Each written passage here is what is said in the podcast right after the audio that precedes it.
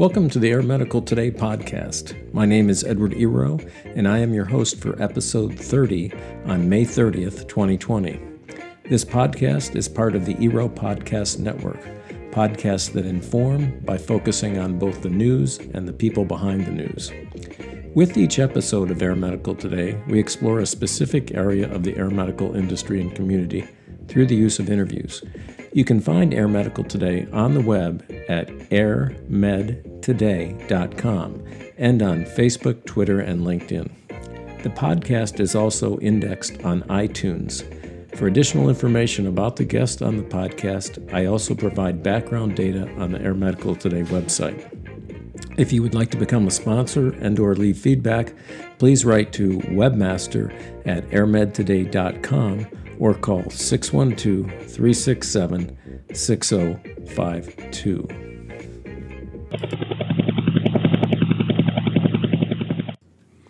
Before I get to the podcast, I wanted to address some of the comments that have been left on the Air Medical Today Facebook page.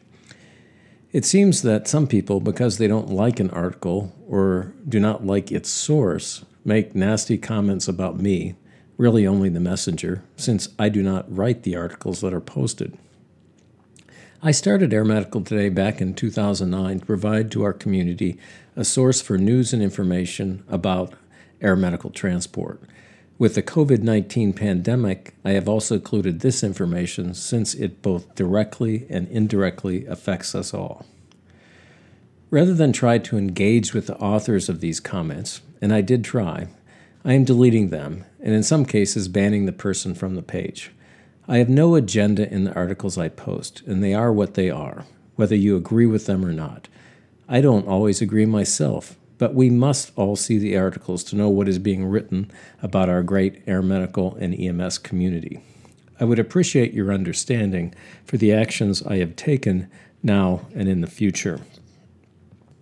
Finally, to continue all the work I am doing in bringing news and information and the podcast, I would welcome your financial support. So, if you or your company would like to be a sponsor, please contact me at webmaster at airmedtoday.com.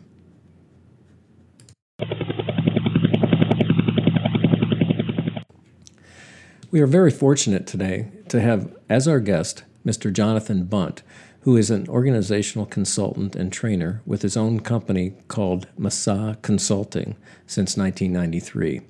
I had the pleasure of working with Jonathan while I was the president and CEO of Lifelink 3.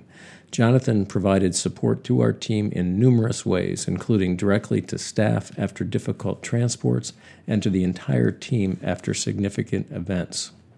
Jonathan has degrees in child psychology and Jewish studies, counseling and psychotherapy, and coursework in human resource development and counseling psychology. He worked in Israel from 1987 through 1993, and we will be talking about his time and experience there during the podcast. After Israel and before and during his time with Masa, Jonathan has been an employee assistance program counselor, stress team member with the American Red Cross, psychological consultant with the Hennepin County Sheriff's Department, an adjunct faculty member in human and organizational development and police psychology at the Alfred Adler Graduate School, a behavioral scientist consultant with the Minneapolis Police Department SWAT team, and a private practice psychotherapist.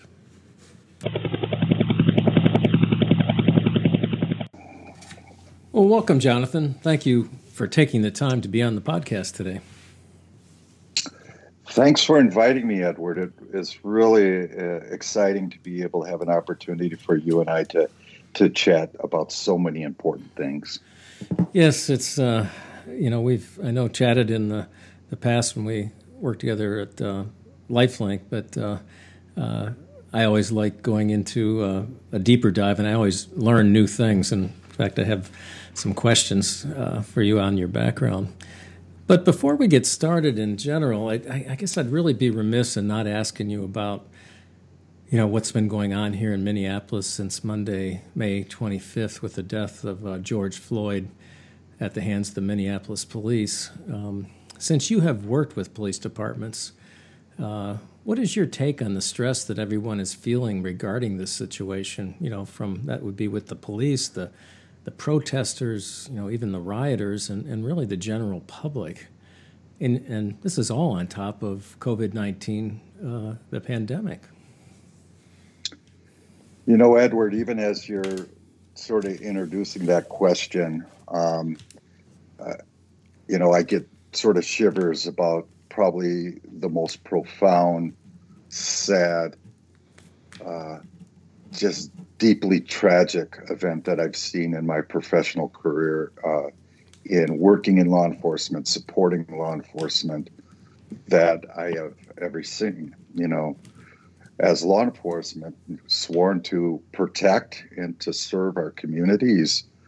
And with the visual, I mean, I think about my first looking at this 10 minute visual and, and, and saying all types of things like yelling at the video and saying, all right, talk to the guy, get off the guy. Yes. Sit him up. Yes. And and I mean with that intense energy and just saying, you know, what what is this person thinking? What are the other officers thinking? Now, hindsight, I've come to, to learn because I didn't know these specific people. I know that department, and I spent 12 years as a mental health professional to the Minneapolis Police Department SWAT team as the sort of the support guy in decision making and all types of things as it relates to SWAT events.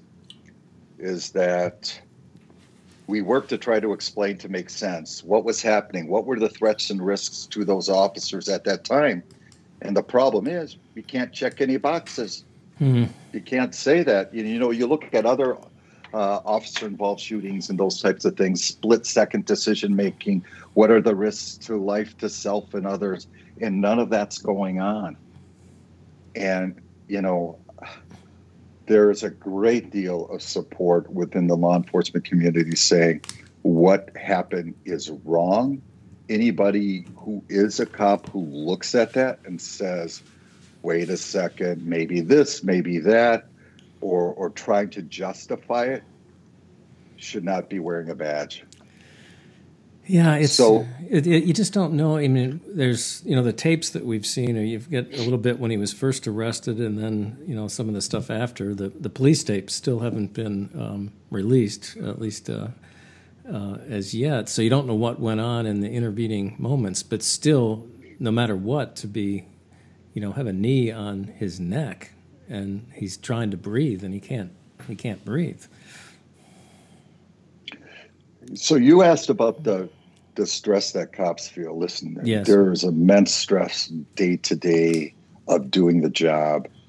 And, and, so when we look at the stress and the ability, and I think we'll get into this even more with other things, is the complication of an event like this is is so profound in the essence of the sadness for Mr. Floyd's family, um, clearly we know that there was a certain dynamic within a 19 year veteran cop and rookie cops and a little uh, where you know well they know better where yes. there isn't this moral voice from these from the other cops to say wait a second he says he can't breathe right you know yeah. So, and these days nobody trains in that manner as far as the way this guy was was uh, had a knee in a, at his neck. They talk, you know, knee in the shoulder until, but he was already in cuffs. Yeah. Set him up. Yeah. So, um, I, I have, it's very difficult for me to say these things because I, I tend to be careful about not being that, you know, backseat sort of here's what should have been, and, and not to judge people. I wasn't there, I wasn't involved. This one really gets at you, and it should. Yeah, I think everyone, including uh, you know the mayor of Minneapolis. Usually, you don't see a mayor coming out and saying you know that um, uh, Derek Chauvin should, who was the police officer, should be charged. Now, uh, it was just announced today. I'm sure you saw that he has been charged yeah. with third degree murder, but um, just the the overall stress that this creates, and it's uh, what I was, you know, you're saddened by this event, but then you have peaceful protesters, which by and large, that's what a lot was going on. But then the media focuses on the the rioting and the looting, uh, which you know there's no excuse for that. Um, that doesn't prove anything. And a lot of those businesses over there were, uh, you know, minority owned or you know family businesses mm-hmm. that have been burned down. They don't exist uh, anymore or, or looted. So it's uh, it's sad. I mean, I, I just think it adds to you already have the COVID stress, and now with this on top of it, it's um, it's pretty bad. You know, here in in the uh, cities, things were in St. Paul too, and of course we've seen now protests around the country. So, well, it's moved quite significantly into St. Paul. I mean, where yeah. I think I saw a number 140 businesses yes. were significantly impacted by vandalism or fire and looting. It's just, it's profound. And to a certain degree, the suburbs, and there's still a worry. I just got a notice that the city of Minneapolis, starting at 8 p.m. tonight, will go on curfew. Oh, I hadn't so, heard that. wow. Yeah, it just came through. Yeah, I did hear that uh, some of the suburban uh, locations had been uh, on alert too. So, well, it uh, we'll see. Uh, this will be a continuing story. Will be.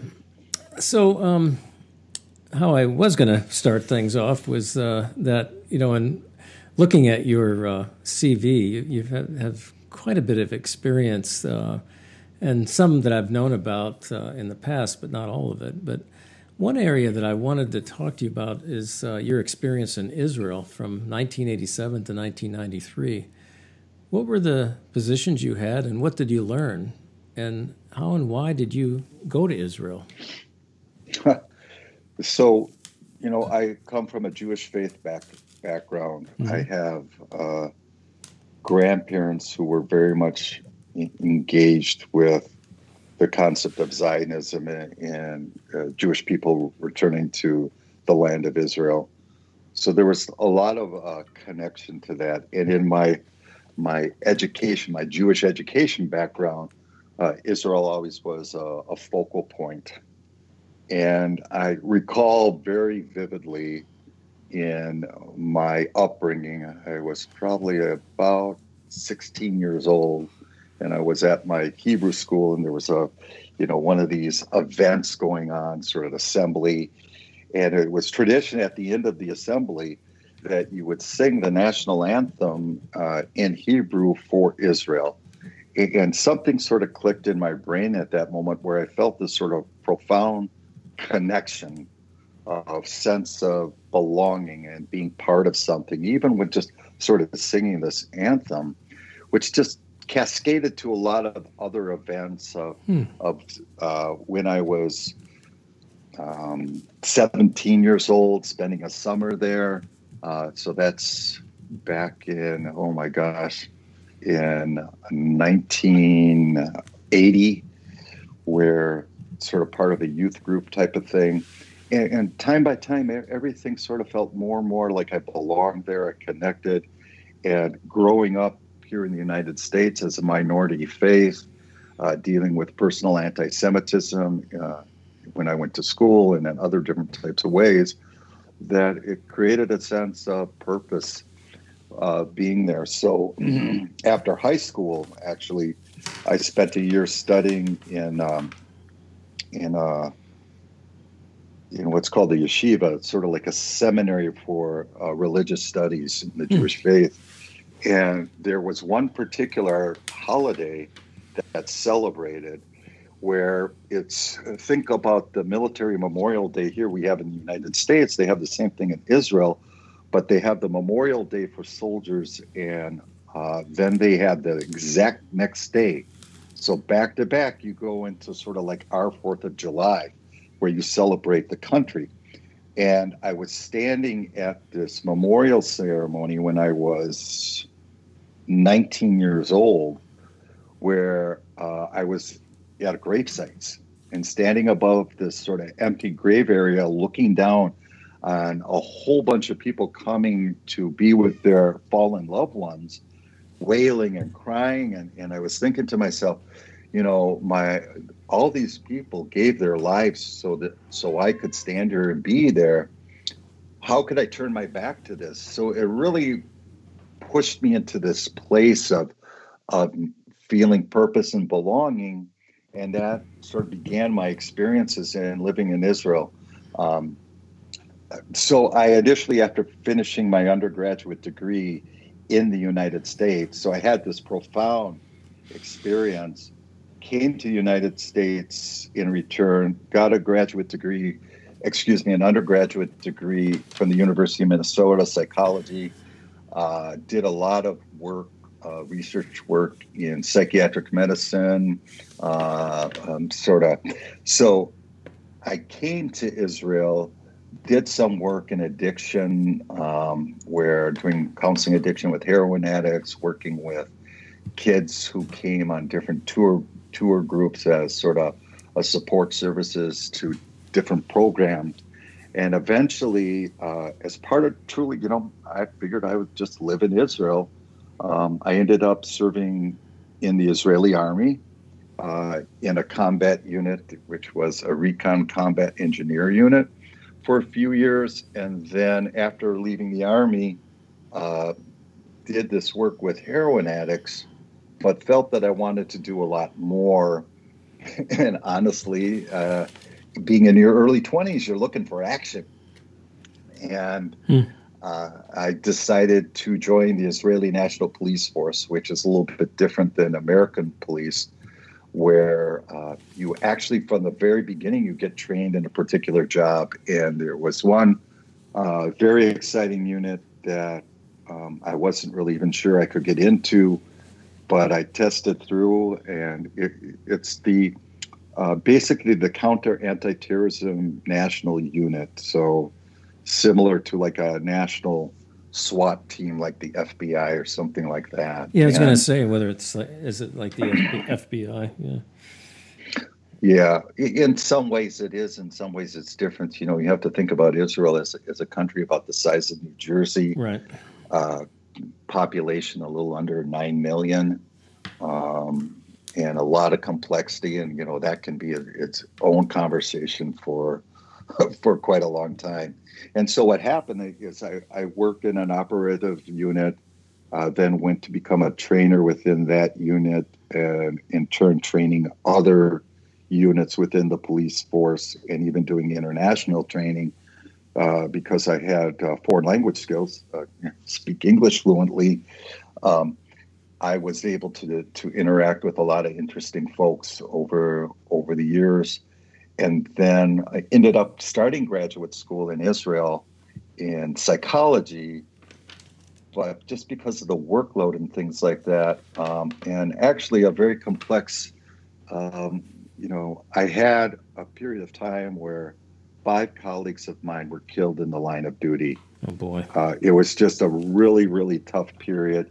I didn't feel that we did the greatest job of supporting them and supporting each other uh, in the way that that I felt worked. And so I ended up taking a leave of absence from the Israeli police and came to the United States for graduate school in counseling psychology and sort of the more of a little forensic. And that sort of started my my story here in the United States professionally. Were you, were you actually planning on going back? Yeah, I was really planning on doing my graduate studies here, focusing on stuff. And I was on a leave of absence from the police department and planning to return to a law enforcement job there in Israel. And then I, I don't know if you've ever had some of these experiences. You meet certain people in your life, and uh, this happened to be a, a woman in in one of my courses in graduate school, and she said, "Well, I, I'd be interested." And and being with you, but I can't move to Israel. Yeah. At that time, her parents were not real healthy, and it just was not an option. So if I was interested in her, I would sort of have to make a decision between Israel and for her for now. Yeah, so, yeah. and I chose her. and she's from Minnesota too, so that's a, she is. Yeah. yeah. Um, the question I wanted to ask you: the, How hard was it? I mean, as an American, all of a sudden to get a job there is that is it that hard? What do what do you go through to do that? Well, there there's the language first of all. So um, the the common language spoken is Hebrew. Hebrew. Hmm. So as a kid, I had education in that. Uh, even when I went to college here at the University of Minnesota, I took coursework in Hebrew. Um, so I wouldn't say that I was going there without any foreign language skill as far as speaking Hebrew. But you know, there, there's one thing uh, that you learn in the classroom, and the other thing is you know how you do it on the streets. So I, I think that is a big struggle, and it's a Middle Eastern culture. So American culture, especially Minnesotan culture, is very, very different. You know, we're a little bit more, in some ways, quieter or with, withdrawn in a way that you have Mediterranean style of energy and in your face and you know argue like you think you're going to have a fight, but in reality, it's just sharing their opinion, yes. and then you go and have coffee together. yeah, right. talk about the family. I mean, in some ways, it's very nice because you always sort of know where, where people, people, are at. Yeah. Uh, and not so not so true in Minnesota, right? No, no. You know, it's a little bit more New York style when yes. you think about it. Yes. Uh, in your face. Here's your opinion, but in reality, people do care. Um, so it was a full, and especially when I became part of the army and, and more so even the police is that fully enveloped in that world and that culture to the point that my English skills, language skills, softened as far as my ability. Yeah. Um, because your brain, so your brain find, starts thinking a different way, really. Well, and don't forget when you're in law enforcement, you can't sort of think in your head, how do you say that in Hebrew? Because most of the things I learned were brand new, so I actually only knew them in Hebrew. Ah. And, and, and so when you look at law enforcement action and training and high risk things, you you can't stutter your words or things like that. When you know, like I'm sort of demonstrating here, it, that just doesn't work. So it, it's um, it's still just amazing though that you're at you know probably in top secret high level positions and uh, you're not an Israeli citizen. You're... Well, that's that's not true, Edward. What happens is is that uh, I'm a dual citizen. Oh, I see. Okay. So, so you United did get, States you... and Israel have have an agreement that you could have maintain both citizenship. So I didn't have to give up my American in order to have Israeli, and I, I didn't have to, you know, do that figuring out. Now, some countries you would have to do that. Yep. Um, and I know that when I came here to the United States, I was looking at and talking to some people like in the FBI or to work with them. And then they would want me to, I would have to renounce my Israeli citizenship if I would join an organization like that. I see. So, so do you still have dual citizenship now? I do. Yeah, I do. interesting. Wow. Something I never knew about you. I mean, I knew that there was that experience, so this is uh, fascinating. Thank you for mm-hmm. explaining all that. Very interesting. Um, another thing that uh, I always knew the name of your company, but uh, uh how did you come up? Uh, the name of the company is uh, how do you pronounce it again? It's it's it, it's Masa. So it's Masa. M A S A. So Masa. Masa comes from a Hebrew word. You know, uh, you know, when I came, I finished my graduate school here. I knew I was going to stay, so I started my own business of doing counseling and therapy. So you have to sort of incorporate a business. And uh, so he's talking. He said, "Well, you got to figure out a name of your business." And so, are you thinking just Jonathan Bunt and Associates or something like that? Right. And, and I and a lot of colleagues I saw around who were doing similar type of work. That's sort of what they did. And I said, "Well, that's boring. you know, that's not yeah, very meaningful." And and and for me, I felt that it was important that the name of my organization represents sort of sort of the depth of what I'm about and what I'm thinking and what the journey is about. And so um, I thought about an, a specific experiences I've had in my life that had a lot of intense power that allowed me to go beyond what I thought I could. And in the Israeli military, which I think is very similar to other military experiences, you have basic training. And as you get more and more trained, you get towards that into that phase of your training in a military environment. And in Israel, as you get to the end of your basic training, you have an experience that's called the Masa Alunka, which uh, Masa, if we would directly translate it, means journey. Alunka is a, a stretcher. Like it, the stretcher, you know, you open it up, you put a wounded soldier on, you carry mm. them to care. Um, and, and so at the end of this training, you do a very long, um, basically anywhere from 100 to 120 kilometer march carrying a wounded soldier that sort of uh, mimics the nature of war, mimics the nature of caring for everybody, meaning you leave nobody behind uh, and you lead. So, what happens is it's physically exhausting. You're not sure how you're going to get through it mentally a lot of your uh, like drill sergeants are still into you still testing your capabilities as far as can can you really hack this um, but psychologically it sort of messes with you spiritually uh, collaboratively i'm sorry i'm sort of pausing here because i keep i'm trying to remember what the english words are for these experiences. Yeah. But it, you you come you know people have gotten through this because many many literally thousands of other people through the history have gone through this but you you know you need to do it. And when i came to the end of this experience there's a lot of celebration. There there's uh, symbolism behind all of it. You're given a, a new colored beret of the unit and all kinds of stuff and i said you know what for me what I'm trying to facilitate in individuals and groups and organizations is this process of getting through really hard things at a lot of different levels and getting them to the other side. And the other side, which has growth, which has learning into it. Mm-hmm. Now, there's a, there's a unique nuance within the Hebrew language of the word itself too that I only sort of figure out later from a good friend of mine who said, when you spell Masa one way, which is journey, as I've been explaining it, yeah. and then another way you spell it, which looks different but sounds the same, means burden.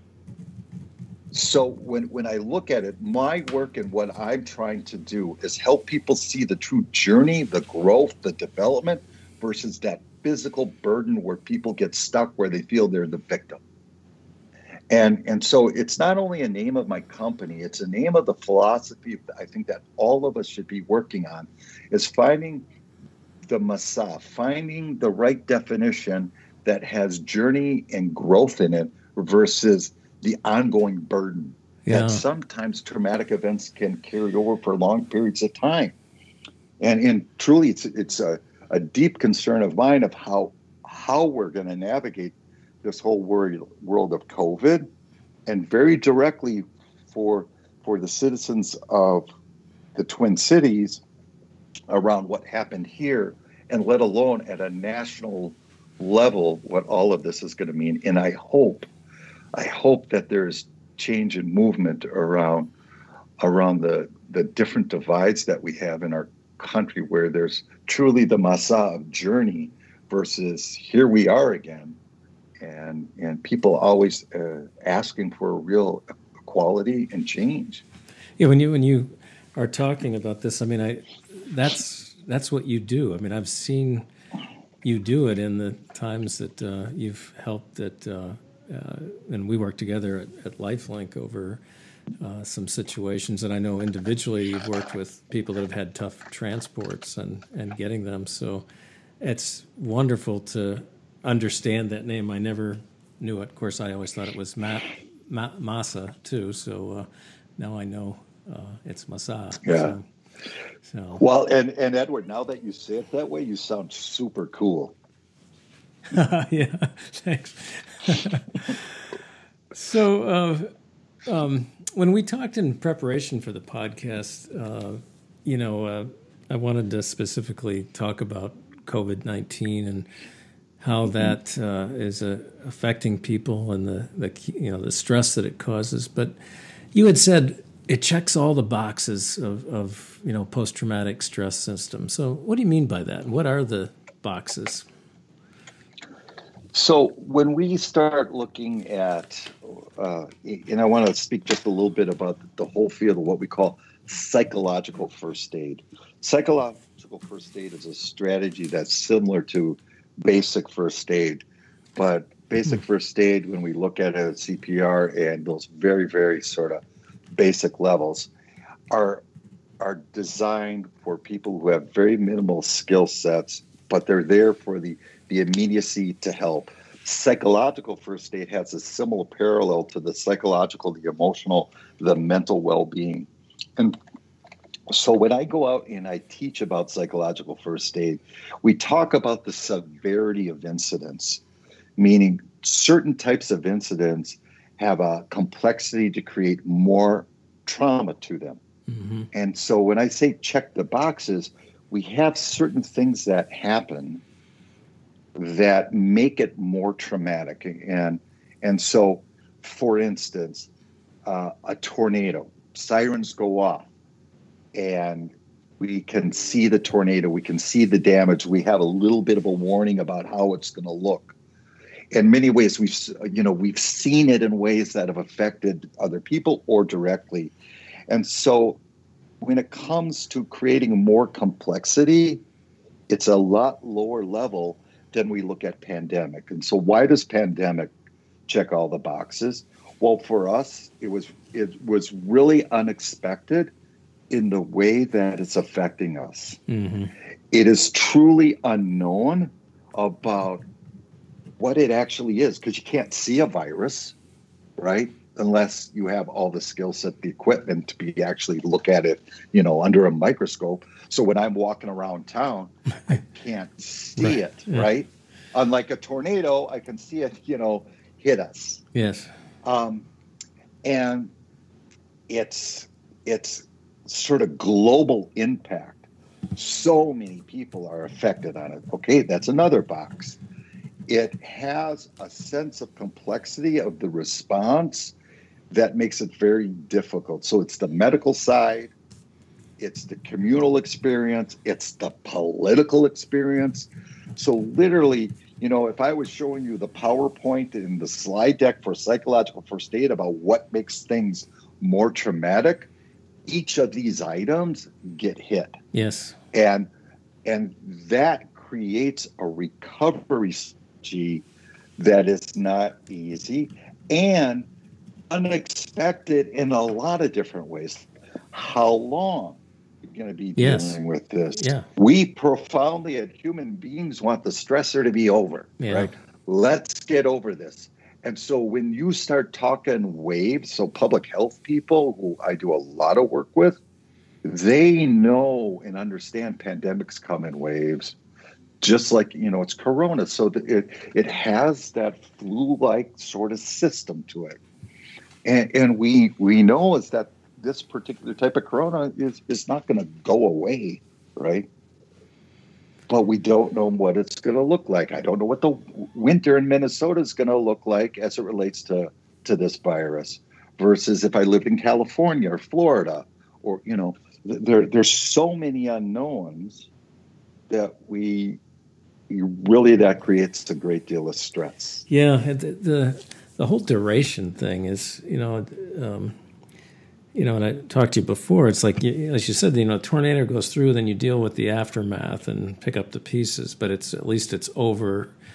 This, we don't know the duration, you know, and then people, oh, can, mm-hmm. we, can we get a vaccine? Well, how long will that take? Well, we don't know. We're trying to go as fast as possible. But I, I think adding to the stress is that I think people are tired of the duration and, you know, what it's doing to the economy and so people want to open up. But but I'm really scared, having you know my background is public health administration, is is what's yeah. going to happen with all these people that have all gotten together now, and you know, could we have another wave of uh, things or or more? And you know, Minnesota right now is you know on the spot right now for having a lot more cases. You know that it's hitting us. Um, more right now than it did, you know, in, in New York. You had also mentioned, you know, on uh, you know different areas of the country, but you know, you look at Brazil. Well, that's southern hemisphere. I mean, what it doesn't seem like summer or winter basically is making any difference with this virus, or at least we don't know yet. Um, so it, it doesn't seem to, and, and when we look at all these differences and and you know where certain public health strategies are so politicized yes. that that people can't make sense. So it creates a you know like masks if you wear a mask or not is a political stand. And even within different infectious you know disease scholars are not agreeing on, on the mask even even though cdc yes. says one thing. You, i mean so the lack of, and I just want to speak about this from a mental health perspective, the lack of singular guidance and direction, clarity, yeah, and clarity, and where where we have our sense of individual freedom is being uh, tested, and the collective. What does the collective need? The, these are really complicated things where people, and, and this where we drill down to some of the psychology of this, people want to feel a sense that they're controlling an element of their life that they can control. I can't control where that virus is because I have no idea what it looks like. It's unexpected. I don't know. But you know what? I can control the fact that I wear a mask or not, or I choose to do this or not. So, little bits and pieces, people are going to take control. And you think that if we have a second wave, we're going to get the compliance about about you know staying at home not a chance right? People can only do things for a certain amount of period and not i mean the economics of all of this is, is really really hard. Yeah. It's really hard. Yeah because you want to start it but I, I think it's going to profoundly change things. Even you know once we have a vaccine and we can uh, we're on the other side of this i think some of those changes are going to be profound. You know, is there going to be as much travel? Uh, can we do more things? Um, you know, remotely. Um, you know, some businesses. Do we need to have everybody in these little cubicles?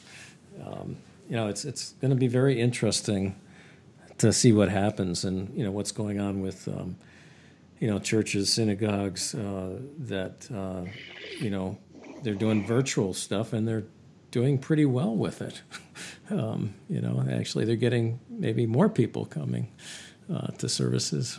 So, yeah. Well, and here's the cool part of this, and this is where Masa comes into play, is that there are opportunities that are going to be important to discover on a personal level on uh, organization management, on a state. Yes. There, there are truly opportunities. I mean, many people talk about the ability to use virtual technology in a way that they never be- believed they could do before. The way that, uh, on a personal level, people are interacting, they miss one part, but a lot of families are experiencing a heightened sense of connectivity because they don't have to run around anymore they actually are having more quality time. Now, don't forget, there's the flip side of that coin that many people feel isolated around this. Yes. And certain industries are profoundly going to be impacted, which, you know, any type of large gathering, I look at entertainment industries and things like that. Sports. Though, mm-hmm. sports, right. Yeah. Yeah. And, and restaurants. I mean, it's, it's, uh, mm-hmm. I think those are the, big ones. But you're right. I've had uh, you know, my father's uh, 93 and lives in a um, it's an independent living, assisted living, you know, nursing home type of facility, and they're basically on lockdown. But we've had a number of you know Zoom meetings with family. I had one with uh, some cousins uh, last Sunday, and uh, it's it's pretty fun to connect that way too. It's easier to get people together. So, Mm-hmm. so and Zoom Zoom has changed or I didn't even hadn't even heard of Zoom until all this came out. I think a lot of people hadn't. So, but it seems like they're dealing with some of their security issues too. Eh, they're figuring it out just like we are. Yeah. I think that um, to me, it's a platform that allows for opportunities that we just might not have happened. Listen, I, you know, I had uh, an uncle of mine who died from COVID, and and he was in in long term care, Parkinson's, a lot of difficulties, but he got COVID, and Mm. and we had what in the Jewish faith we call Shiva, Yep. which is that sense of uh, of sitting and, and remembering and having basically a ceremony around this, and probably well, close to hundred people from all over the United States, where none of us could travel, and and when you're intentional and you understand how to use the tool, it was a profoundly powerful experience for the limitations. We we actually even had somebody from uh, Hong Kong on it, and Wow. some uh, some people from Israel were on it, um, dealing with all the time zone things. But uh, there's opportunities, and and Edward, this this is a really important part of all of this, is that at the heart of this, we have to come from a perspective that we're looking for the potential opportunities of individual and collective growth within the experience, especially because there is a lot of stuff we can't manage and can't control. But we can look for those opportunities on a lot of different levels. And you have to be deeply committed to that. You have to be intentional about it. Yeah. Have, have you, Jonathan? Have you seen anything like this in the past? Have you had to deal with something of this magnitude in the past, or is this so unique?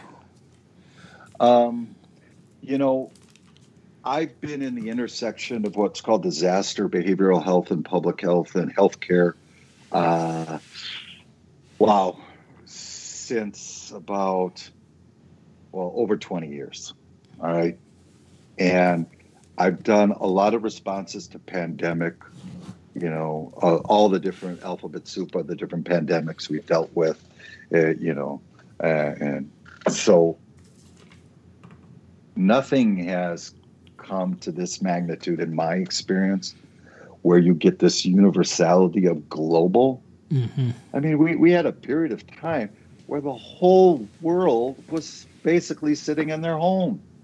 How, how, how do you, you know, so to me, that universality can have something that is like that. Um, so basically, no, I haven't seen this.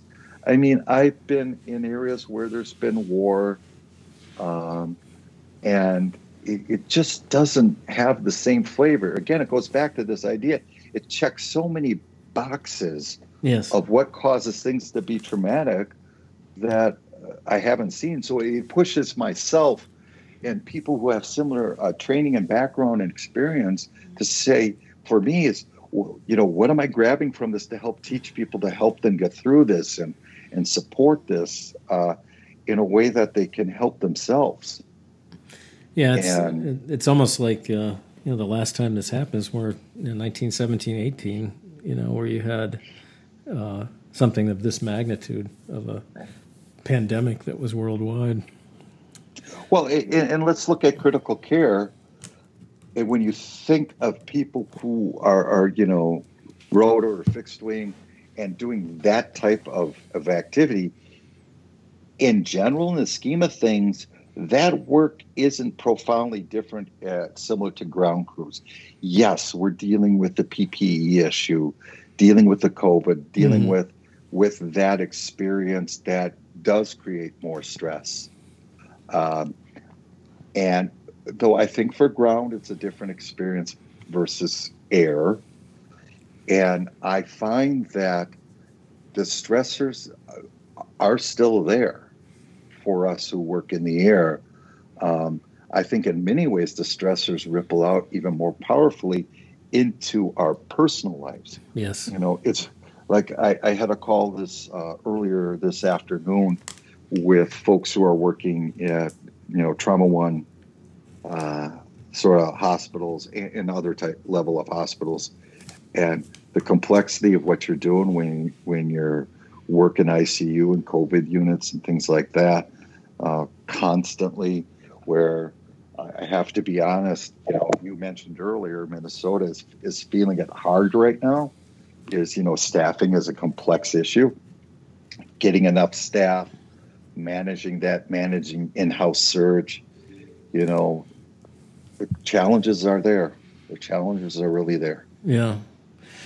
Well, and specifically, you'd mentioned you know difference in ground and air. So, what type of short and long term support is needed for both ground EMS and then air medical crews?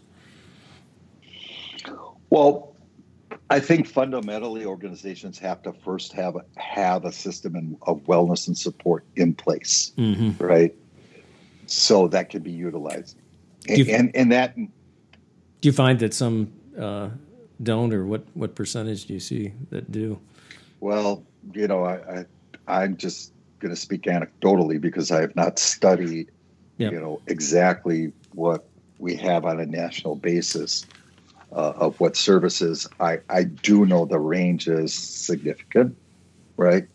Um, you know, most air services these days are going to have an employee assistance program, depending how you're connected you know, if you're independent standing, you're connected to a hospital, you're connected to a university hospital, you know, what whatever it is that you tend to integrate within within those systems. So you have your medical care that you can access different types of systems. Um, and what becomes really uh, interesting is that you have employee assistance program, you know, the, the 800 number, 24 hour number, that type of thing uh, becomes really important to have as a standard. Now, what is becoming a bigger movement uh, in in many places is what we call peer support programs. Mm-hmm. So that's where you take peers who are uniquely selected and trained under uh, good clinical guidance from a mental health professional, and they get trained up and they provide peer support, which is having people on call, being able to reach out, communicate, uh, following up with more difficult types of flights uh, or just calls in general. So you have to have a system in place that can be responsive. And then an, another big piece is having supervisors, along with everybody, having a basic understanding of stress, stress management, self care having these things in place is, is important from a training perspective that supervisors know the indicators, that there's protocols in place where there might be areas of concern, where people have the freedom to say, I'm not doing well, I need help, and nobody will judge them.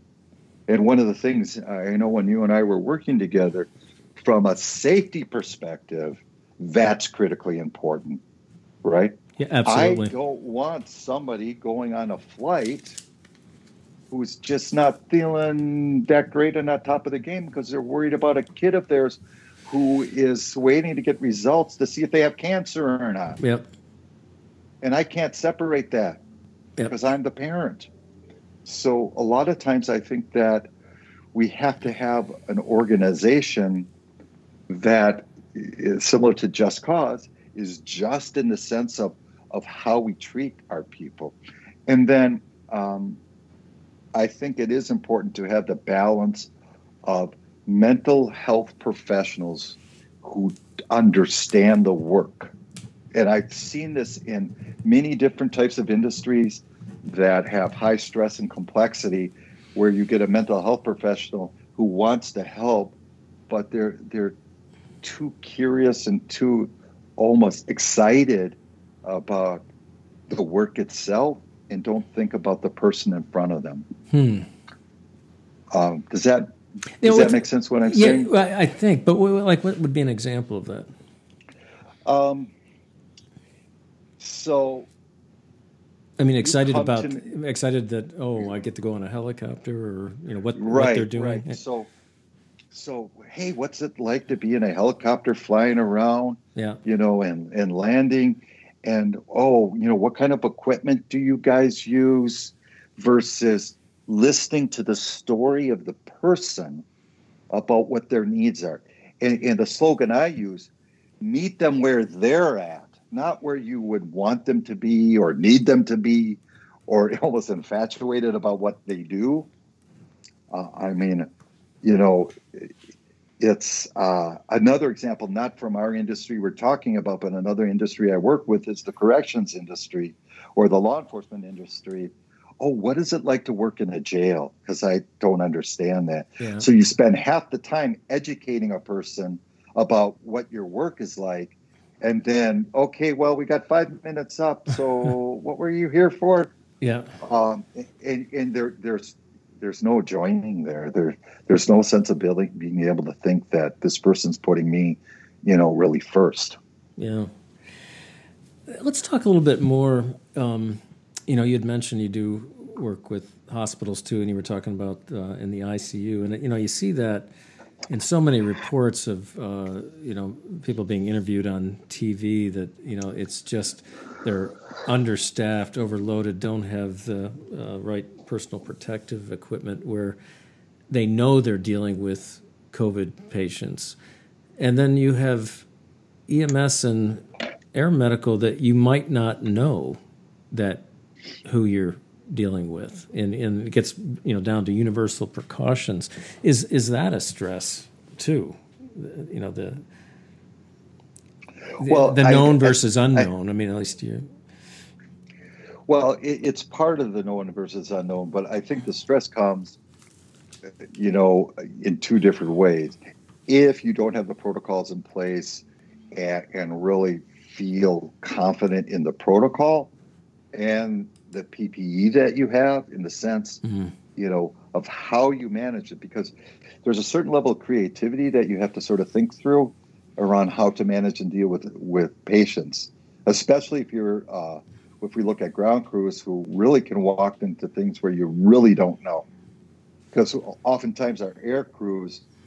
Uh, in the vast majority of times, are receiving a, a patient from a ground crew or from a hospital, hospital right. who has a sense of what what you're getting. Yep. And you know, correct me if I'm wrong, right?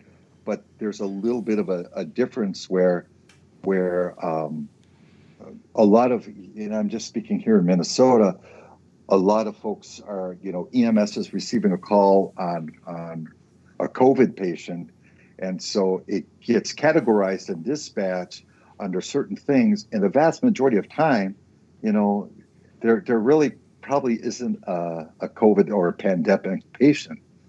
And they've come to learn sort of what it is and what it's about.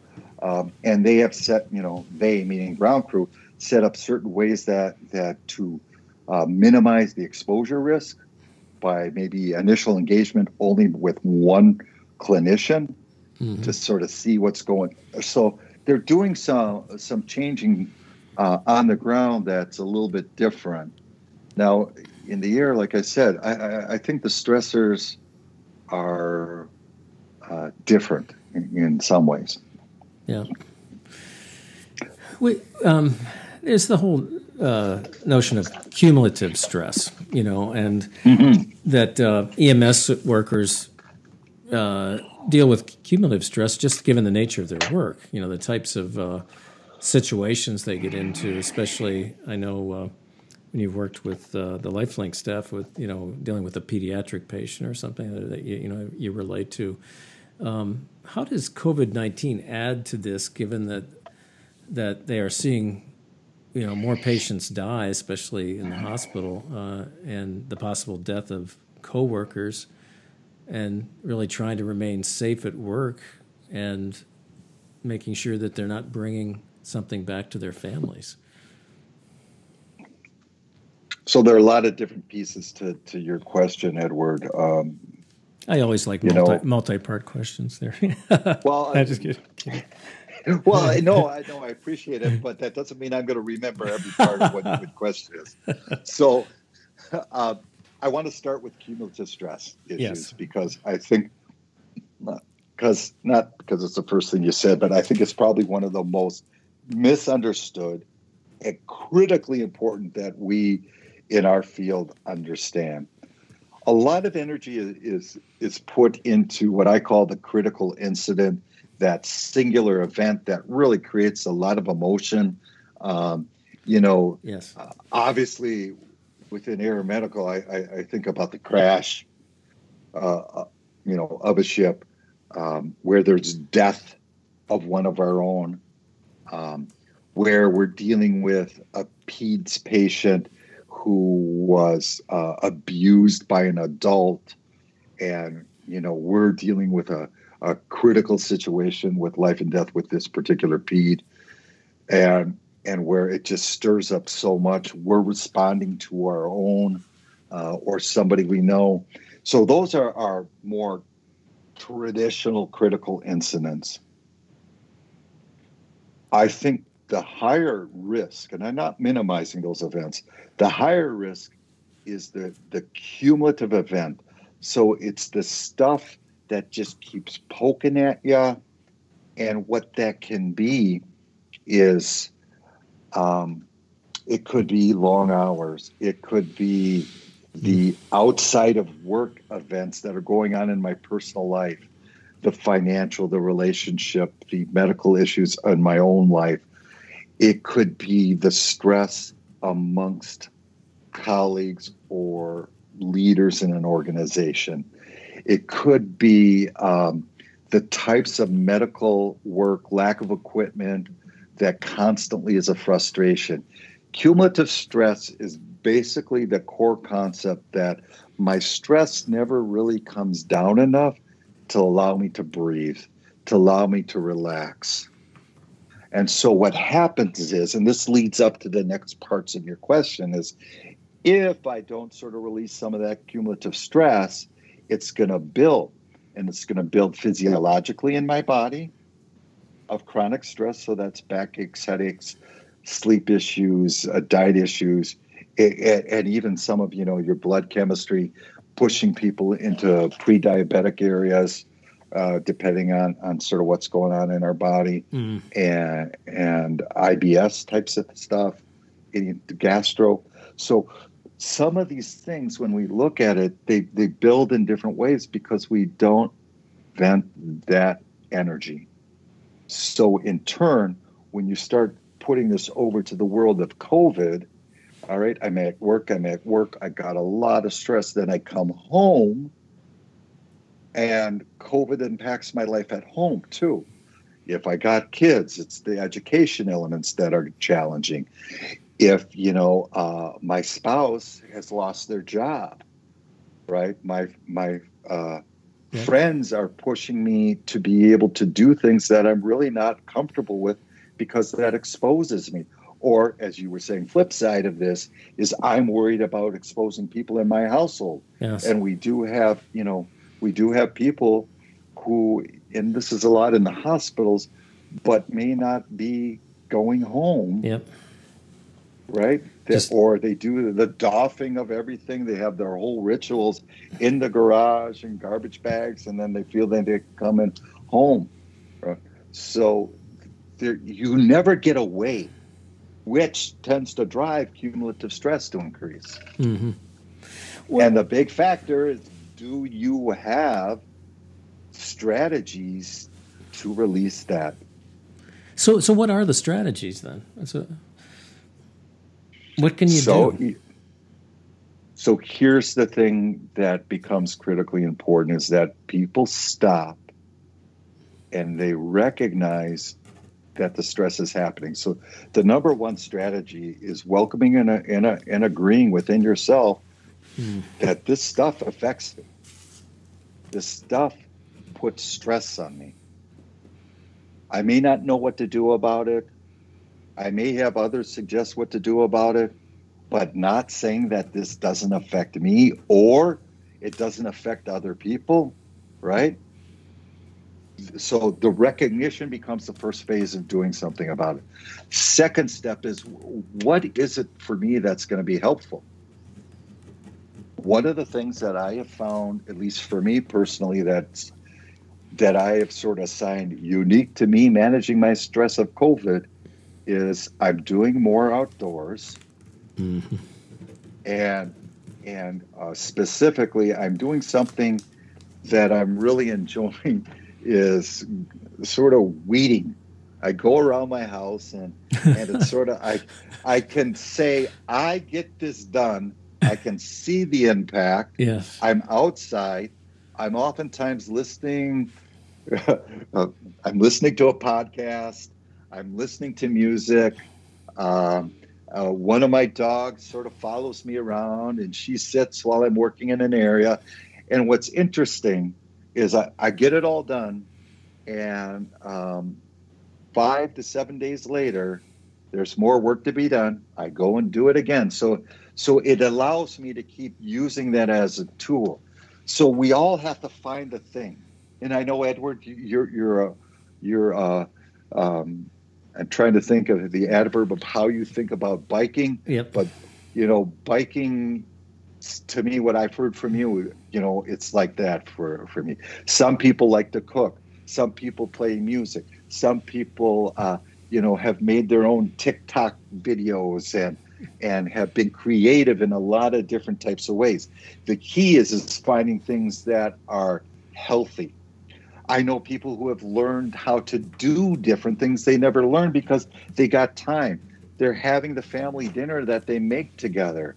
They're uh, one of the things. It's not every night, but what we do in my family is we have the outdoor bonfire at night where we kick back, wife and I, or a couple friends who socially distance, or my kids, and and we sit back with a fire and uh, and in, enjoy that in different types of ways.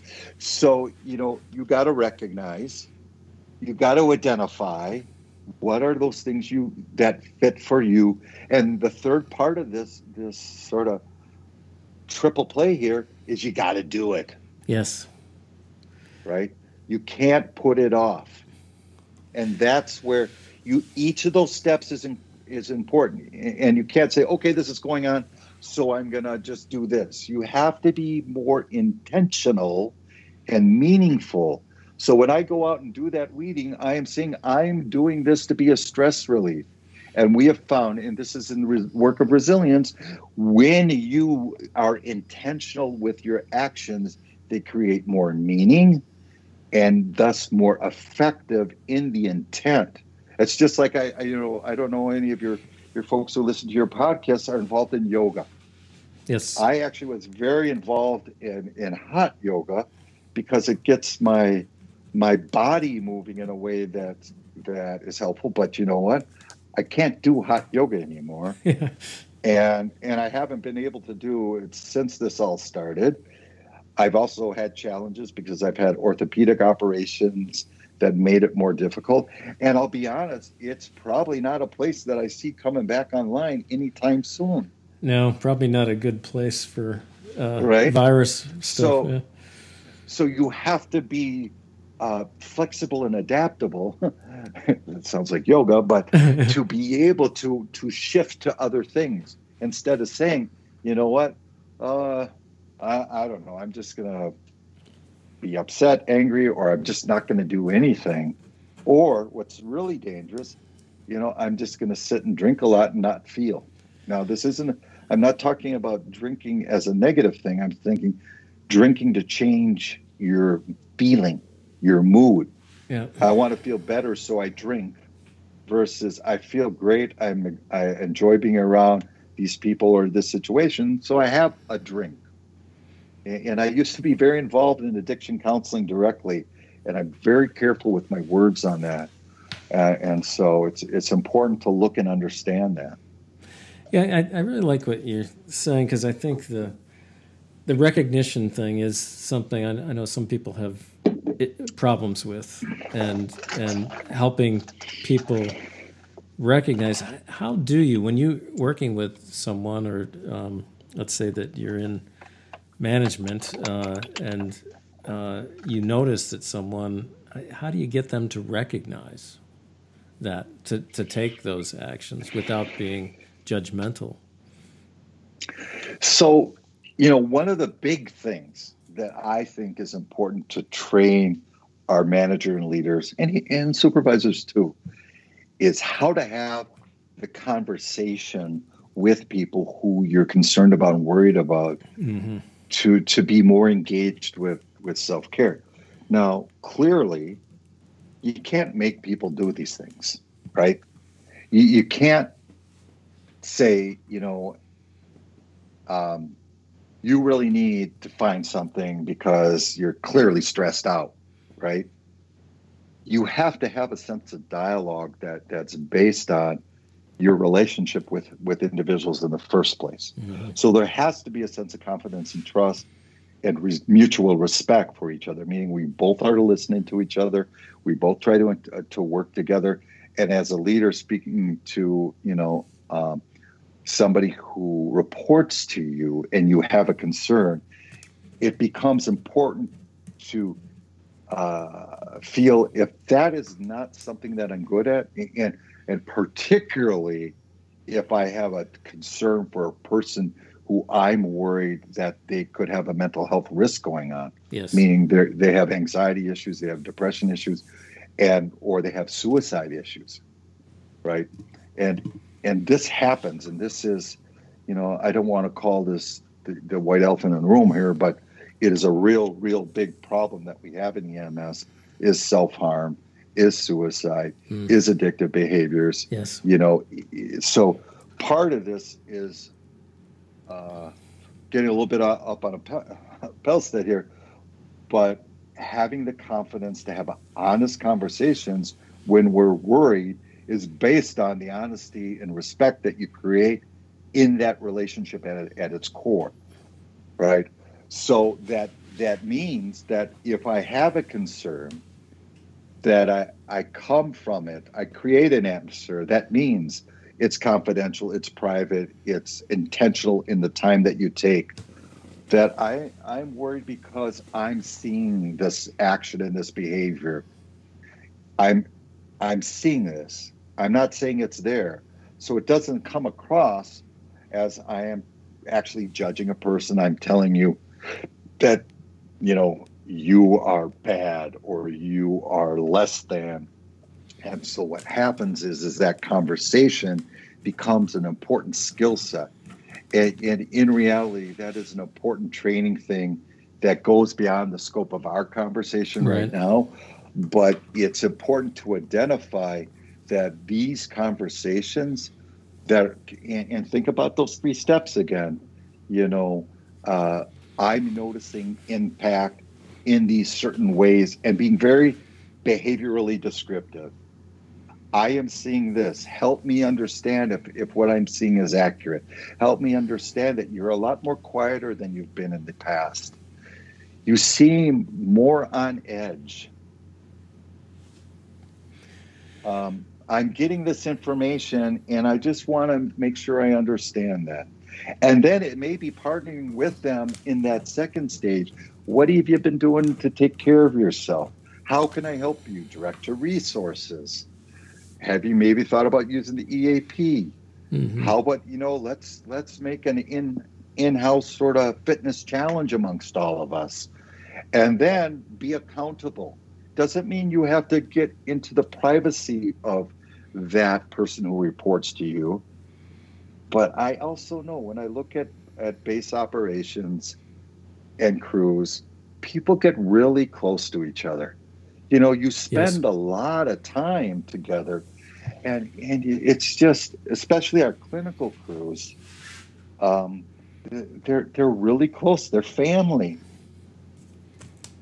So. It, yeah, it's a, and I think that gets into what you were talking with peer support too, because with peers, you're, you're if you and I are providing peer support, we recognize you know where I'm showing up in a usual way, and then where I, you know, come to work and something's bothering me, and you can recognize mm-hmm. that, right? The the other thing, I, I, guess, what is the difference? You, you talk about cumulative stress. What's the difference? Uh, I don't have the word for it, and I'm probably sure there is one. Is that triggers something? Um, and, and I'll use my own example, and you actually helped me through this. You know, we had a did a drill, and uh, for some reason the hospital didn't want to have it announced, and you know came across, and all of a sudden you know, was simulating that helicopter crashes on the roof of a helipad. Well, you know, I I lived through in 2000 a crash of a helicopter when I was at uh, Duke University Hospital, and wow, did it trigger uh, things with me. What's what's the difference between that and cumulative? I, I, I was thinking that maybe they're related. Um, somewhat. Okay. They, they are they are a little bit different, and I'm not I'm not here to diagnose you or anybody else, yeah. Edward. Right. So when we have singular events that have deep impact, yeah, they can start off with what we call uh, more of an acute stress. The acute stress says, um, you know, I got a common and expected response. I have a little bit of hypervigilance. I'm a lot more self aware of my environment. It, it can trigger me. Um, and typically that ranges from three to four weeks period of time. We can go th- through that, and over time it decreases. Yes. Now, what it can involve to is more of a, a PTSD like event. So the the PTSD is the singular event that in turn, uh, no matter what period of time you look you look at veterans of war or people who've had different type of very powerful singular events. And then in turn, what happens is certain things can trigger the reoccurrence of the thought around that event. Cumulative stress gets triggered, and the emotional energy is not easily identified to one single thing. Because it's all sort of compacted and confusing about where it's all coming from. Right?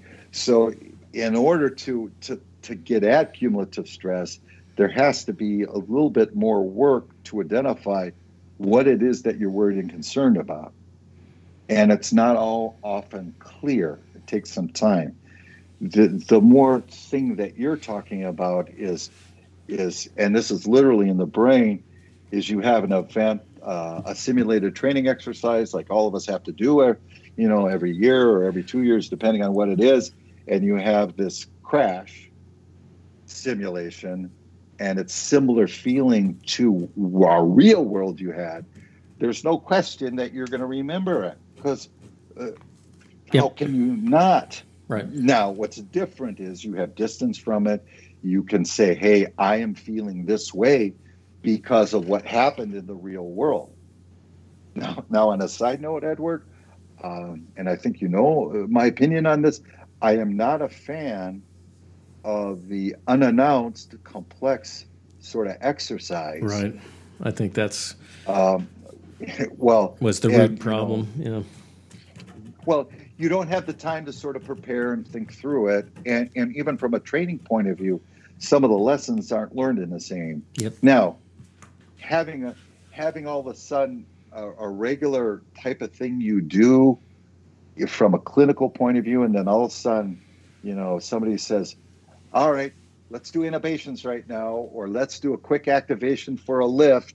Yes. You haven't done that in a while and nobody announced it, well, that's not a big deal. A crash, we've never had real world. Yeah. Right. Yeah, it's you know, uh, yeah because you want to practice, practice, practice. You know, it, and right. and there, you know, you want to drill, drill, drill. But I think people need to know that it is, so that when it does happen, you've got that stuff ingrained. So, anyhow, I just right. wanted to. Um, one of the other things that is going on right now is that you know, COVID 19 has really caused a lot of financial stress, and not just with, mm. you know, different businesses, but really healthcare providers too. I mean, we're seeing that with COVID, many providers are, you know, being overwhelmed with treating patients. Uh, they're not able to do other types of procedures, uh, and patients might be afraid of even going to a hospital, uh, thinking that they're going to get COVID if they go there, but they, they really should be going to the hospital. And, mm-hmm. you know, let's face it, with our system, people have lost health insurance because they're out of work. Um, yeah. So, what's how does how does the financial stress play into this overall stress that we're feeling? Well, I mean, I mean, you want to think about it in this way, and I assume that that you and the listeners are familiar with uh, Maslow's hierarchy of needs. Sure. And so when we look at that foundational element of basic needs and basic survival elements being met, you know, in our day in our world, you have to have finances to be able to get through that. So we correlate that basic need of finance as, as being a, a deep, deep struggle. And so what happens, you know, and I was just, uh, I don't know if you look at uh, EMS One newsletter on a Sure. regular basis Yep. that comes across, you know, uh, they do wonderful work. Uh, And one of the top stories in today's sort of piece that came out, you know, is we got a an EMT who survives COVID, but then loses his home to flooding. Mhm. Right. So, you know, this does happen. Unfortunately, a great deal. That one traumatic thing you get over, and then you get slapped with another one. Just like here in the Twin Cities, you get hit with COVID, and now we have uh, uh, protesting and rioting Yes. and looting yes. right? So it, it's when we look at the financial part, is it becomes really tough. And I'm no financial advisor. I mean, that's not the wheelhouse. I, I have to have other people do that for me. Um, but one of the things we know, it's a sense of, of preparedness that you're supposed to have as it relates to your finances, and that's not always easy. That's No. not always realistic for people to have. And um, Yeah, because you know- know, you know, say you're supposed to have you know how many months and stuff, but you know, again, you're back into that duration unknown. Well, how long is this going to last? Um, and and you know, we're, you know we're seeing healthcare staff, I think for the first time in a long time, getting laid off. You know, because the hospitals can't do it. I think Mayo lost what was in the news. They lost three billion in revenue, um, and we're laying off workers. Um, so, you know, that's causing a, a lot of stress in, in the air medical world specifically. I know that there's, um, you know, people not being able to, um, uh, you know, the, the transport volume is down. I haven't seen the any big cuts, but uh, at least from what I've read, but um, you know, uh, volume is very important uh, for you know to keep the financials going. Well, you know, that goes back to some of my, our opening discussion around it's just unexpected. Yes. And here's the tricky part I, I just get off a call with staffing issues and the stress that's creating at different places where we got people on the bench who furloughed. Uh, and obviously, sometimes it's different healthcare systems um, where, well, let's get people work you know and and not to mention you know i look at i have uh, young adult kids and they had all these specific things going on for the summer uh, for work and all of that has gone away because Yes. that experience isn't available for them anymore uh, and you know that's going on everywhere right Yeah. and what are, what are they going to do how are they going to find work Yeah. um, and it's not necessarily that that easy yeah there are places hiring um, but everybody is, is in these places so you know what what do you do around this is really looking and turning for support from from other family members and looking at at what do I need to do now we have at the at the government levels local state and federal levels uh, you know providing some type of help but I- you know I'm not sure how well that's going to work from a long-term perspective Yep. Another question I had is, you know, what we're seeing, uh, uh, and we sort of touched upon this, is you know the the protests that you know you know you can't infringe on my freedom. We we need to open back up, and then you see protesters, but then you see healthcare workers out there trying to counter protest. No, don't. We can't open up. We can't be overwhelmed. Um, you know, so they're dealing. Uh, healthcare providers are dealing with these protests, um, and that's putting even more pressure. You know, how do you cope with this, given everything else? Well, I think there's a couple core concepts when you look at these activities.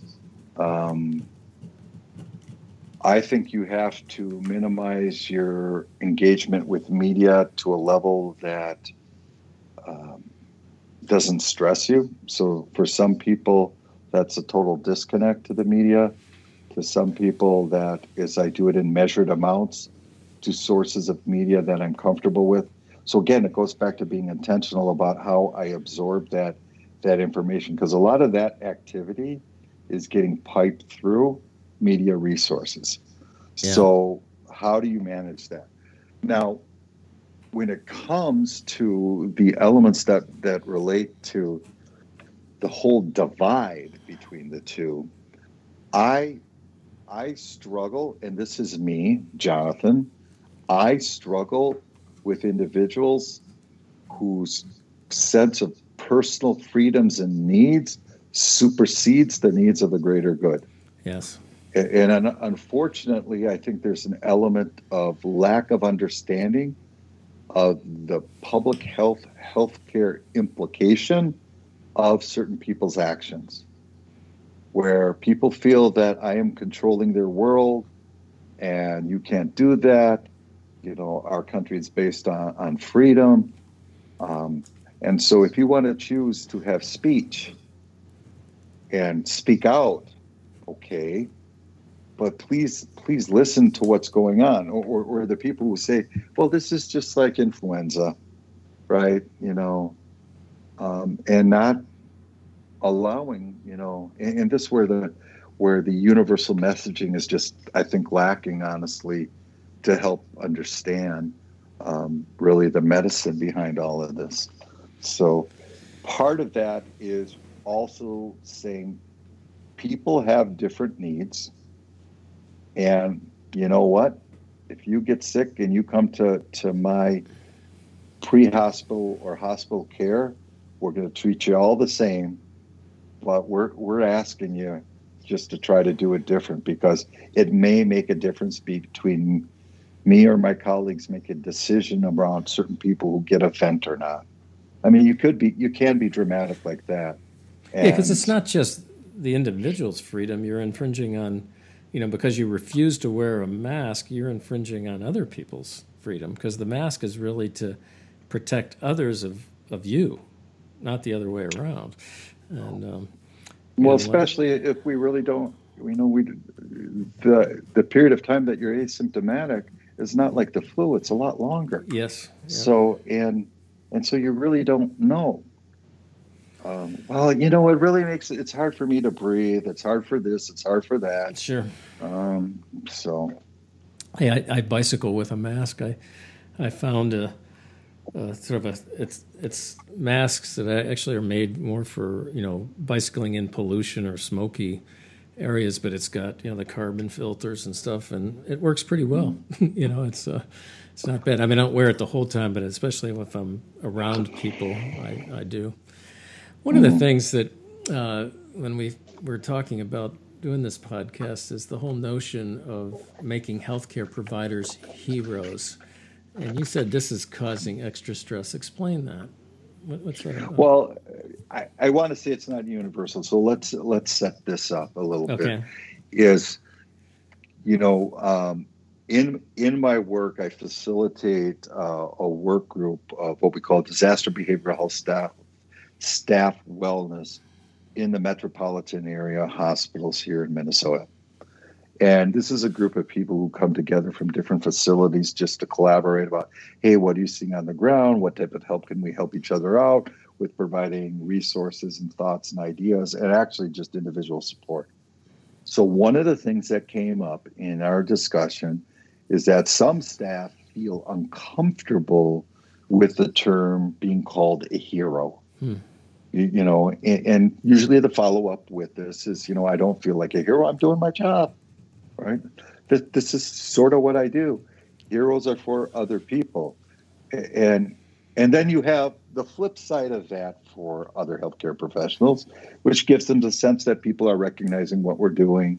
They appreciate that. They respect that. You know, the different traditions that have happened in the New York community relating to recognizing healthcare workers and all the work that they're doing. Mm-hmm. So I, I think when we look at it, we have to understand that both sides of this being identified as a hero is is an important thing to first of all say, hey, I get it, right? I, I'm doing my job. I just want to be able to to focus. Uh, and at sometimes I don't feel heroic because uh, there's death around me, there's risk, um, all different types of things, and so one thing that I think it's important to to recognize as it relates to the public identifying this is the the overall public just doesn't have a way to clearly say, I really thank you for what you're trying to do. Yeah. And people will find different types of ways, you know, sending a whole bunch of Jimmy John sandwiches to a hospital, just saying, I want to thank you and, and give your staff sandwiches, right? So that's a way of thanking. Or, you know, at seven o'clock, banging banging pans, or having uh, the fire trucks or whatever or go by the hospital and you the, know the flyovers, so, so the flyovers, the flyovers, yeah. right? So everybody needing that sense of saying thank you, uh, and this happens to be one particular way. So when we were talking and looking at this within our work group, we we I felt it was important to say, you know, recognize that there is not an easy way for people to say, I really respect and thank you for what you're doing. So, using the vernacular hero in the law enforcement community, first responders, fire and EMS, I think it's the same thing. You know, there's a certain sense of un- being uncomfortable with being heightened different in a way that you're a hero. Uh, and it just depends on your personality, too. Some people um, really feel uncomfortable with it, genuinely feel uncomfortable with it.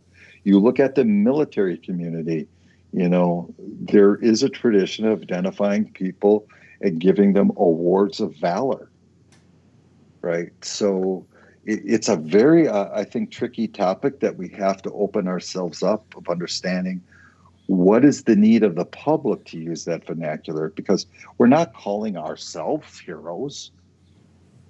We're not looking and, and saying you're a hero to me.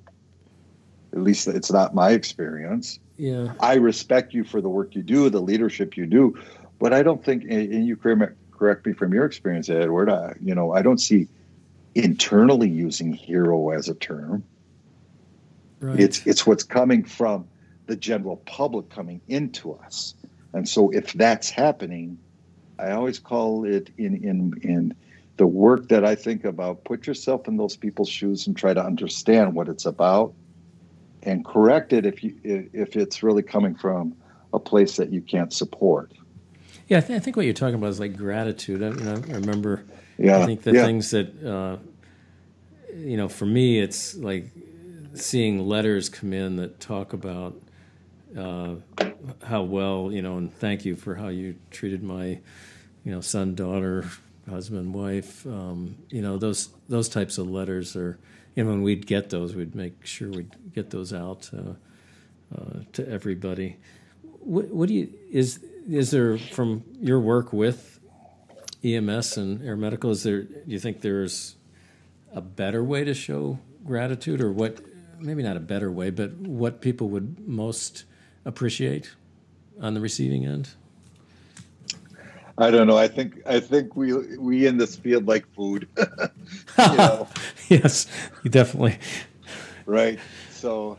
Yep. You know. Um, That's always nice. I, I, was over at a fire station uh, earlier in the week, and and the folks who were working that shift, and I sometimes make rounds and stop in, uh, and just say, "Hey guys, how you doing? What's up?" They they had. Uh, uh, some organization just felt, hey, they brought them Chick Fil A for lunch, and then ironically they brought, you know, Davanni's, which is a local sort of hoagie place, and, and, they were really satisfied, and they were still going to have dinner somewhere else. Yeah. Right. So, so I, I think that there's a way of recognition and I and I do like you know what you're saying, Edward, about the word gratitude. To express gratitude, I think you're right. It is a saying hero is a form of gratitude, but in EMS, um, there's a sense of gratitude that is expressed. And, and, you know, this is not an uncommon amongst lots of cultures and tradition. It's food. Um, you know, there are uh, different things that go on. But just having a sense of pre- a presence of just saying thank you, I appreciate your commitment, um, and don't forget, you know, all of us who are responding to all these patients when everybody's supposed to stay at home, you know, we're going out there, and, and yes, people are putting themselves at risk in a different way because of how it affects their personal life too, because yep. of this unseen, unknown virus that can be brought home and, and you 100% don't know if you have it or not. I mean, you and I don't know. We're sitting here. We have no idea in, in seven, ten days that we become slowly symptomatic, right? I don't yes. know. Yes. So I've got uh, one more question then on just a couple personal things. But what is post traumatic growth? Um, mm. And what should individuals and companies be looking at to create uh, positive growth, you know, from any experience, but you know, especially this one that's ongoing right now. So, so let me let me first start with a with a general definition of post traumatic growth. Okay. Mm-hmm. Now it's it's important to understand that it's basically refers to the sense of positive personality uh, development growth after some high stress traumatic life event. You know, um, you, you, experience something traumatic, and in a sense, it transforms you in who you are, how you address things from a personal, individual level. So, in a sense, the traumatic event facilitates your ability to grow in some particular way. Um, it is a newer concept within within the mental health field to think about and talk about and i think it's part of a positive psychology movement idea that is really less clinical and medical that looks for disorder but it's looking for development and you can look at it from uh, you know uh, traumatic things that might happen to a child and how to move them along.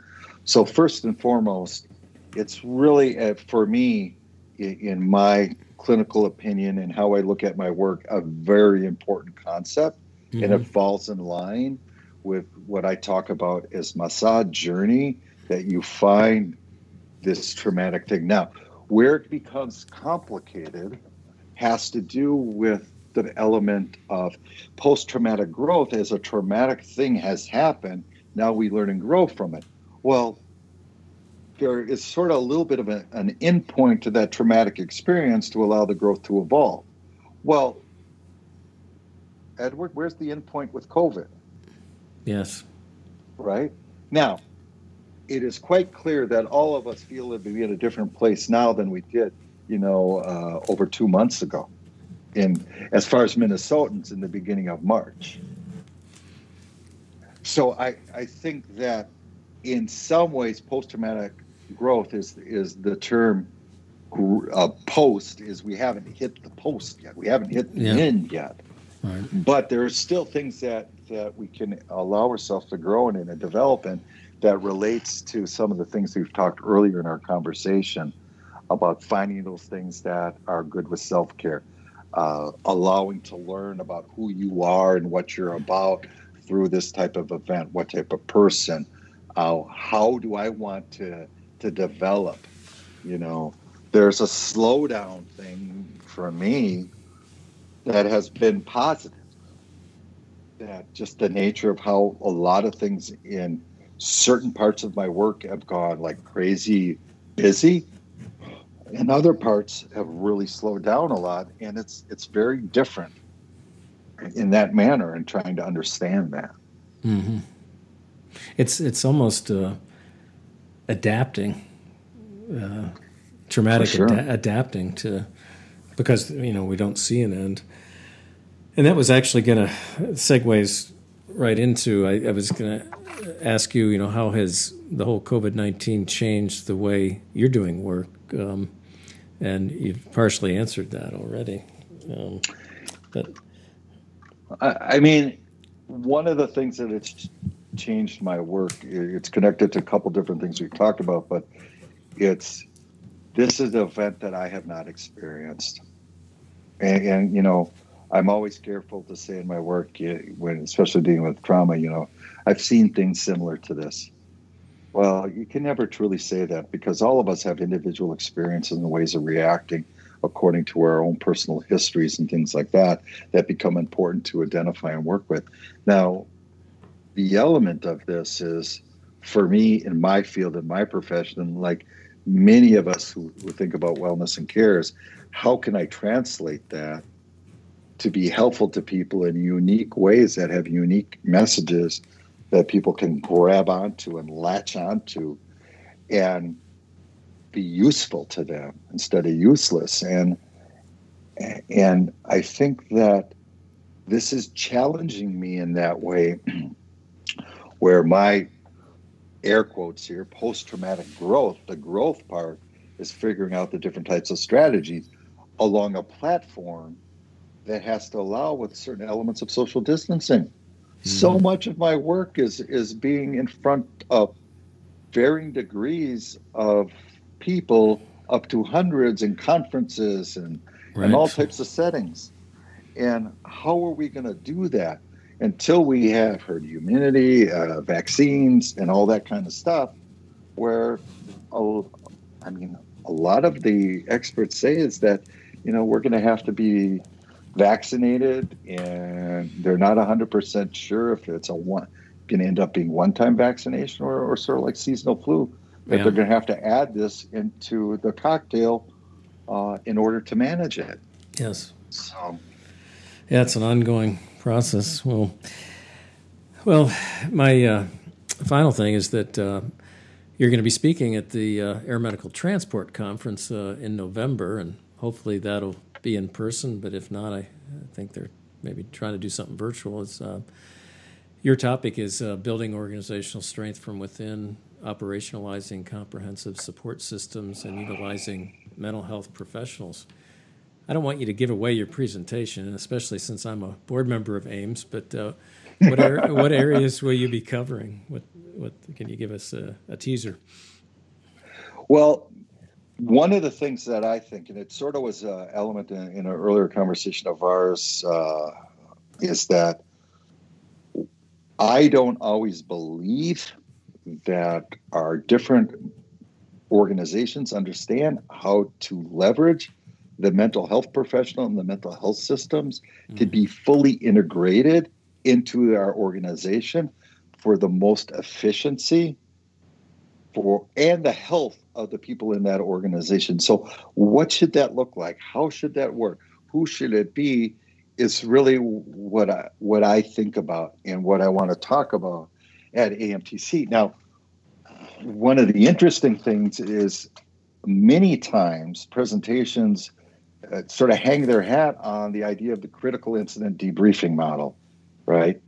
Uh, which to me is only a small part of a whole bigger strategic model of wellness and support. Mm-hmm. Or they just talk about uh, what you know stress is on the job. To me, it's truly the leverage of those professionals this so systematically through different phases, different ways, and different types of engagement in a model that we use um, at LifeLink. So you know, a lot of this is how this is happening there uh, in turn, but also how I use it in, in other places. So I don't think I gave away too much of my no, presentation, yeah. but I gave enough to so people hopefully will will attend and and to me, you know, what is difficult about this from an educational perspective is you know, we were talking about Zoom. Zoom is a powerful tool of engagement and connecting people. But what I find is that conversation, and I'll just use an example because you know I do this.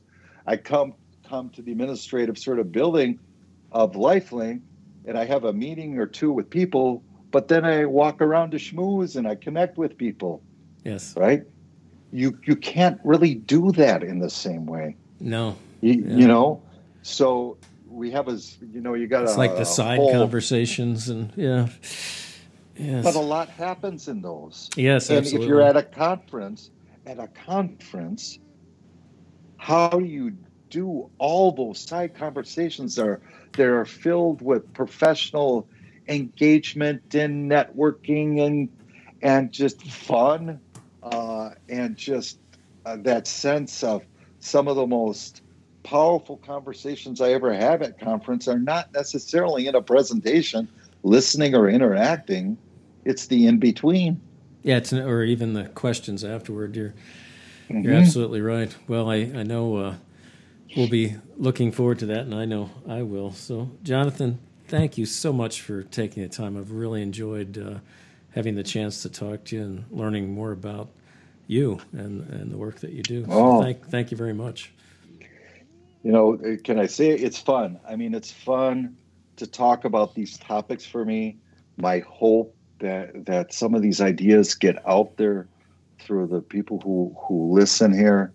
And you know anybody out there who's listening I, think that it's taking some of these ideas to heart and really trying to be practitioners of it for yourself for your family uh, for your partners out there in the field for the people who report to you.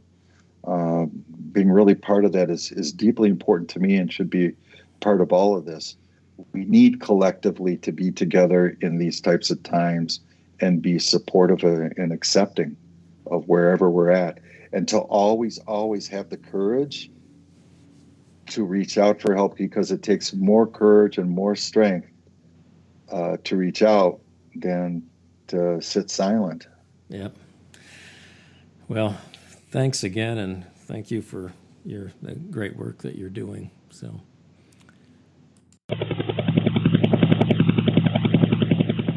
Thanks for listening to this episode of the Air Medical Today podcast. Please come back again and also subscribe to future shows by visiting the website at airmedtoday.com or on iTunes. Air Medical Today is also on Facebook, Twitter, and LinkedIn, and you can find the links on the website. Remember, if you would like to be a sponsor or provide feedback, please write to webmaster at airmedtoday.com or call 612 367 6052. A special thanks to Stanley Reeves of Room Tunes for providing his song Track 5 for use as the theme song for the podcast. You can follow Stan on Facebook at facebook.com slash stanley.reeves.39. Take care and fly safe.